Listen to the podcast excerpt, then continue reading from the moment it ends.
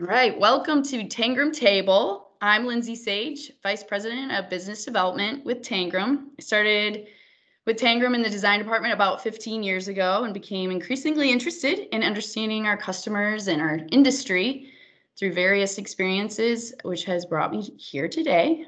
Um, and today I'm joined with Mary Valdez. Uh, she's workplace consultant with Steelcase. Uh, she also started in design eight years ago and shares in that curiosity to learn from others and help her customers. Uh, but we are very excited to be with Mitch Viner, Senior Vice President of Legal, Facilities, and People Teams for Core Digital Media. And uh, he's going to be here today to tell us a little about a little bit about his story and learnings over the last year. Mitch, thanks for joining us today. Can you tell us a little bit about yourself and Core Digital Media? Sure. So, uh, Core Digital Media is an a performance-based marketing company specializing in financial services, helping consumers get connected with uh, products, services, and information that can make their lives uh, better, more productive. Uh, I am uh, involved in the people, facilities, and legal departments there, and have been with the organization for uh, just about exactly 14 years. Uh, so uh, been a little bit. That's a that's a long time in the internet world. Yeah, yeah, it sure is. All right. Well, great. Thanks again for being with us. Uh, so tell us, a, we met you, geez, about a year ago on a roundtable, and we really want to learn from you what your experience over this past year has been, and you know, with so much uncertainty around the office, a lot of companies decided to extend their leases. Some of them ended their leases completely, just not really sure what was going to happen with with their office or what they thought the purpose of the office was.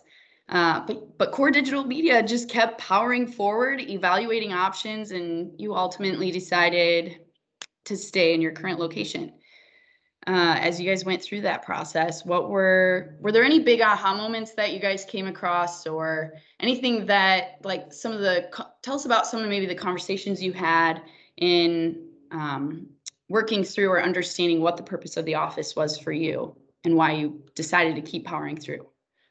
So that's a great question. I will just say for you uh, here on the on the call and as well as for folks who might be listening to this uh, i think we took the journey that all sort of medium to large size companies did, which is what do you do, right? And uh, and we didn't start with any preconceived notion. We were in a position where we were making decisions about the next stage of our office development anyway, because we had a lease that was uh, coming up during this sort of period.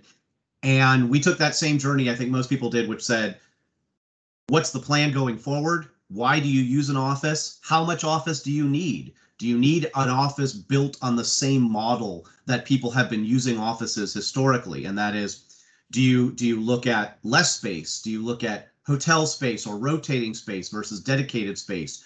What will make people feel comfortable, safe, engaged, and interested?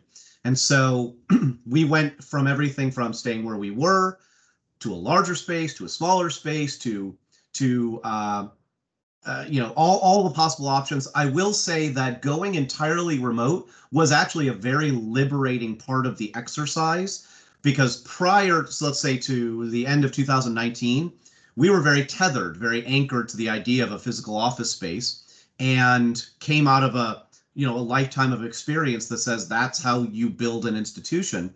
By being forced very rapidly into an entirely remote experience uh, what we were left with was the sense of, well, we're running right now and the lights are on, metaphorically speaking. So we have time and latitude to make decisions. Um, that gave us the space to decide why do you have an office? And we, and I would boil it down to ultimately is culture and innovation.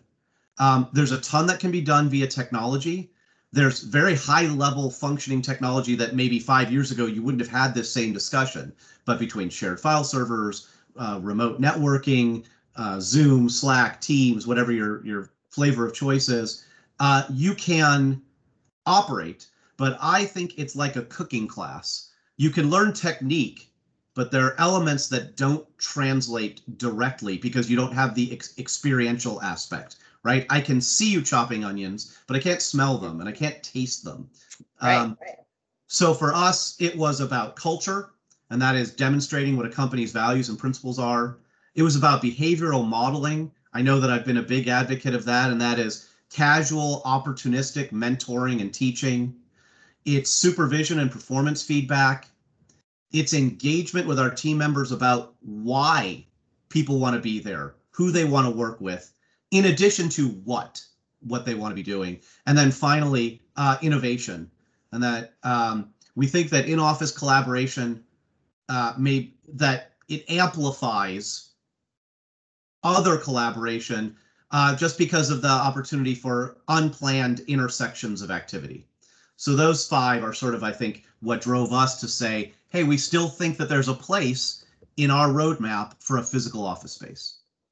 Have a question that kind of play, plays into culture. So what are some of the things that were gained from the last year? I mean, you, you said it did help you with understanding what you're going to do moving forward, but what were some of those um, those great culture moments that you had some companies said intimacy for example more intimacy or you know seeing people's kids and dogs and all of that but for core digital media what were those those moments or cu- culture opportunities that were gained will you preserve any of that in some way? Um, this is going to be a loaded question. And then lastly what are the things that maybe you missed that you're really excited about getting back to?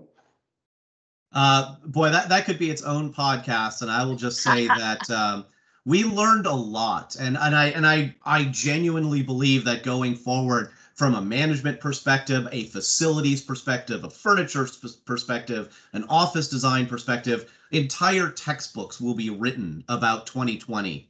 Um, I think if I were to answer in one word, it would be intentionality, right? And that is. Uh, the the quarantine or, or, remote work really made us focus on what we were doing and why because there was nothing accidental or opportunistic right? If you wanted to have a meeting or a conversation with someone it took that extra step. You had to connect with them. You had to reach out to them. It it wasn't that you were bumping into them at the coffee maker right? So there was intentionality. Uh, there was intentionality in every level of that feedback loop. Management had to reach out to people to get information to understand what they they were feeling. Um, there's no question that not being in the office made us think about what makes or builds or preserves community and culture. Uh, it made us think more about how to connect with people remotely and in the office. It made us super attentive to hearing our team members. Uh, it made us build systems to connect with them regardless of where we may find them, asynchronously and synchronized, right? Slack, Zoom, Teams, email, intranet. Um, I think I just saw something in the Harvard Business Review that indicated that um, there's there was a profound sort of shift in team member perspective over 2020, where team members were looking to their companies and their company leadership for for dramatically more than just a paycheck and their daily assignments. They were looking for community, security, information, emotional support as well as financial support. Uh, you know, they they were looking to build their support network that intimately involved their employer. And I always joke, I say that something like Teams or Zoom creates this very odd uh, relationship with team members. So Mary and I have just met, but I know that she enjoys darts because I can see a dartboard in the background, but I know nothing else about her. So I know a great deal and yet nothing, which means that I have to work that much harder to to build communication, to understand and process what I'm seeing. Um, but there's a lot from that you say from pre-COVID or pre-quarantine that we do want to reinstate. Um, that we we were lucky as a company that we had formalized team development and meetings and goal setting things using OKRs, using uh, you know Scrum methodology and Agile methodologies, where we had uh, sort of a an infrastructure discipline in place.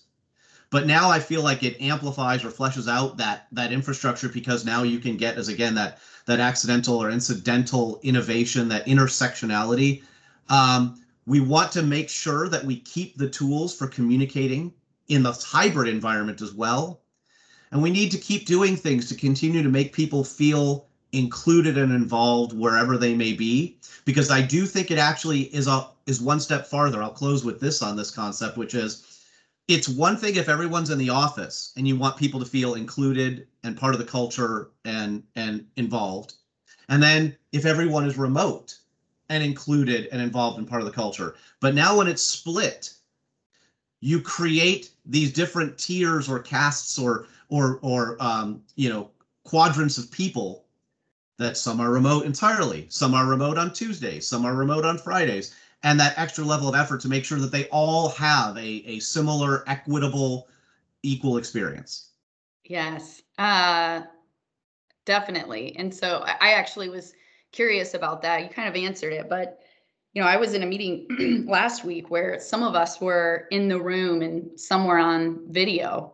And that was I felt bad for the people on video, you know, and we're we're a company that has technology. I mean, we we have a whole department that does technology, but there's just something that's missed no matter what you do to try to bring, you know, the people working from from home or remotely into the room. There's just there's a connection, there's laughter, there's just something the energy in the in the room is missed. And I I was curious if you had thought through that or if you've experienced that at all and you know i again i don't know that there's a solution for that. I think you do the best you can from an intentional standpoint but um have you experienced this so at all yet? That actually uh, does dovetail with some of the development that we're doing now as, as you know we're working with uh, Tangram and we're working on some office redevelopment and a big portion of what we've invested in is looking at uh, the use of our shared spaces, conference rooms, collaboration spaces, and uh, we've looked at we are updating, for example, our cameras and our conference systems. We we we we had a build out already. Every conference room had you know phone systems and cameras, but we said we think we need higher quality cameras so you can you can read the room better. We need better sound balancing so that it doesn't sound like you're you know yelling through a tin can. Um, we need to be more attentive to building the infrastructure of our conferencing systems so that document sharing and visualization from a room, like if you're using a whiteboard or things like that, is is synchronized.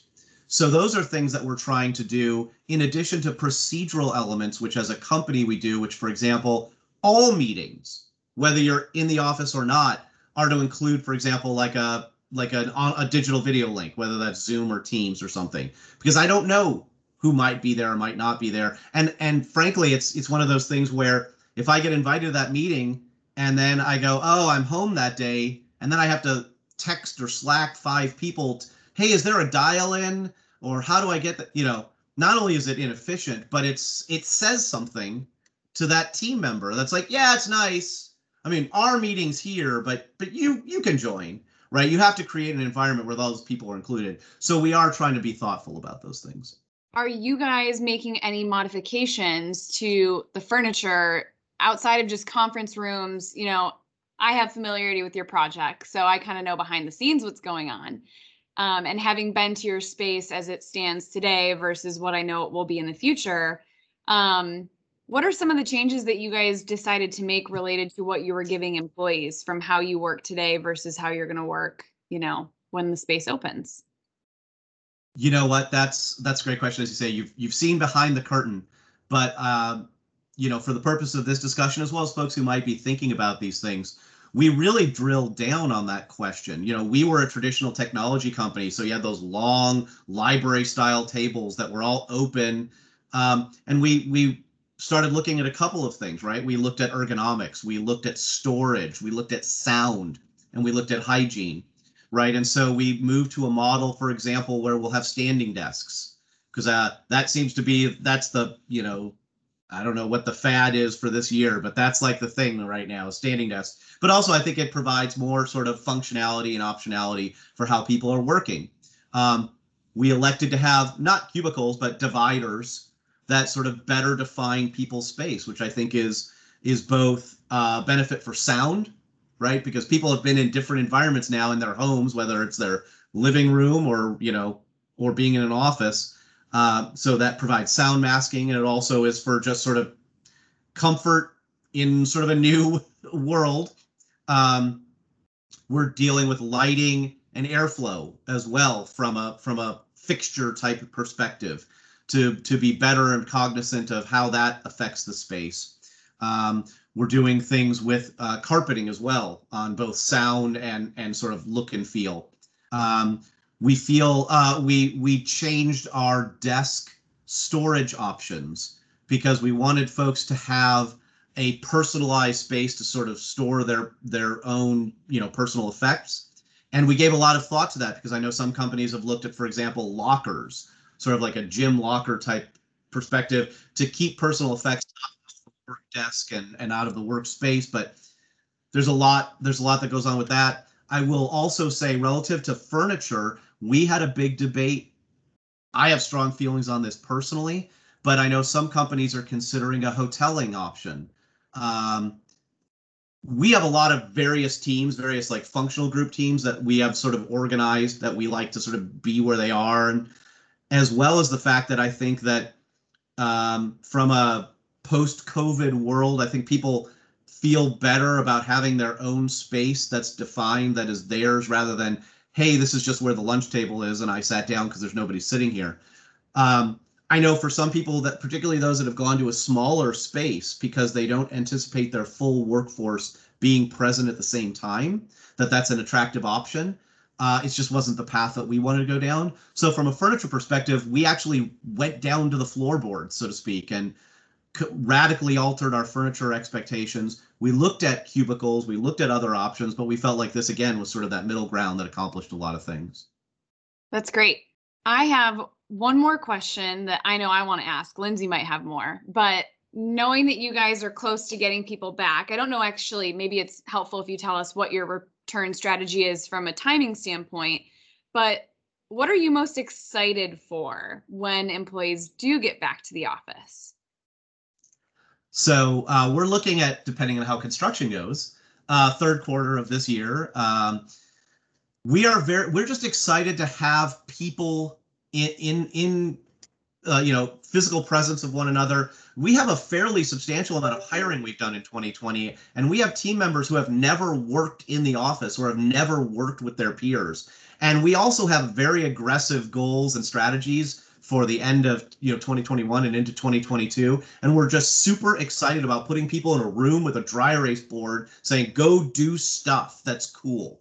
That's what i'm personally most excited about is just go and you know because uh, you know online meetings are hard and digital collaboration although light years ahead of where it was isn't the same as being in a dry erase room and everybody just sort of putting stuff up there. That's what i'm most excited about.